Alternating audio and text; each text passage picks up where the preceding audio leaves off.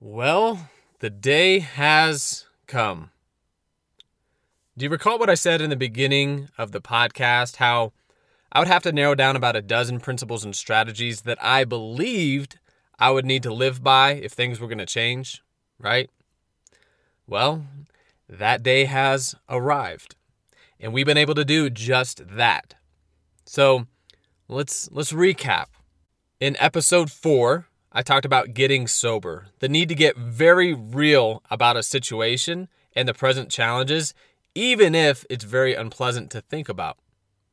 So let me ask you since then, have you defined your current reality? In episode 5, we spoke about being straight out of options and how it's vital to cut off any and all possibilities of becoming anything but a lineage maker. So since then, what mediocre options have you removed from the table? In episode six, we talked about removing chocks, finding out what's holding you back and removing those chocks so that you can finally start moving forward in a way that you know you can move forward. And in episode seven, I wrote that letter to my dad, something that for me needed to happen if I was going to remove that personal chock. For me, it was my permission to become a lineage maker and tell the world about what it meant to become one. So, since then, did you figure out what your chock was? And what action did you take to remove it? In episode 8, I wrote the letter to those that I'm leaving behind, which gave me freedom to put my own oxygen mask on first instead of trying to help people who didn't really want it. Well, since then, have you stopped trying to help people who didn't really want it? And what have you done to help yourself first? In episode 9, we talked about turning disadvantages into advantages and how I'm turning failure and embarrassment into assets called empathy and wisdom, which will be some of my biggest assets moving forward.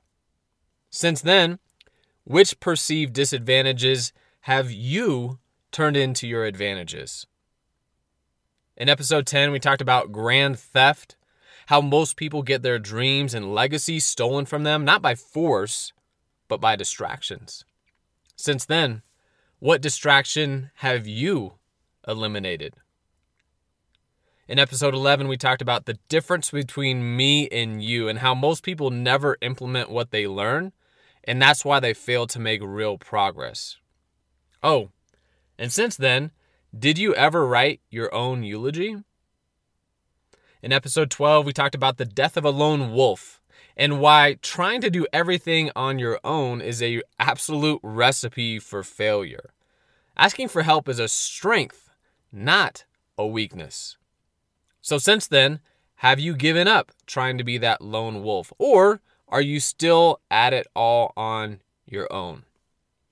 In episode 13, I talked about where I went wrong as I reflected on my investing mistakes and how success ultimately led to my failures and how I'll use asset allocation moving forward and why it's important to understand why you're doing what you're doing, where you're getting your, your chemicals and your dopamine from, right? So, since then, have you reflected on your own mistakes so that you can know why you did what you did and make new choices and create new habits moving forward. In episode 14, we introduced the doppelganger advantage, meaning how you can identify with other people who have been in your current situation to give you insight and confidence that you're the type of person who can overcome obstacles as well. But remember the caveat be sure to cross verify with what the creator of the universe says about your identity, too. And since then, did you find your situational doppelganger? In episode 15, we talked about getting easy buckets, determining which simple action steps we need to take in order to win big and eventually become lineage makers, and make it fun by turning it into a game. So, since then, have you decided to define those simple daily action steps and make a game of it? In episode 16, we talked about oak trees and big balls and the importance of standing firm in your vision and your action in the face of fear and uncertainty. And if we don't, we get to just keep taking that test, right? So since then, have you stood firm in the face of a storm? A dozen philosophies and strategies. I've got to say, it has been tremendously valuable for me to put my thoughts on paper. In fact, I would highly encourage you to do the same. So the question is what now? You know, they say that every good story has to come to an end, but I would argue that this hasn't been a good story. I would argue that this is just the opening scene with much left to be told.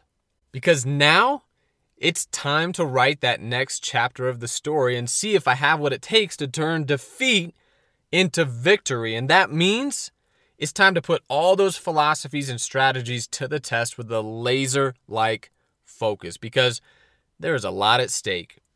There's a lot of unanswered questions like, will I be able to come back from my failures? Will I be able to provide the life for my family that they deserve? Will I be able to buy my wife her dream home? Will she even like me again? Will I be able to build and rebuild businesses to the point where I can world school my kids? Will I be able to set an example for my kids that's worth following?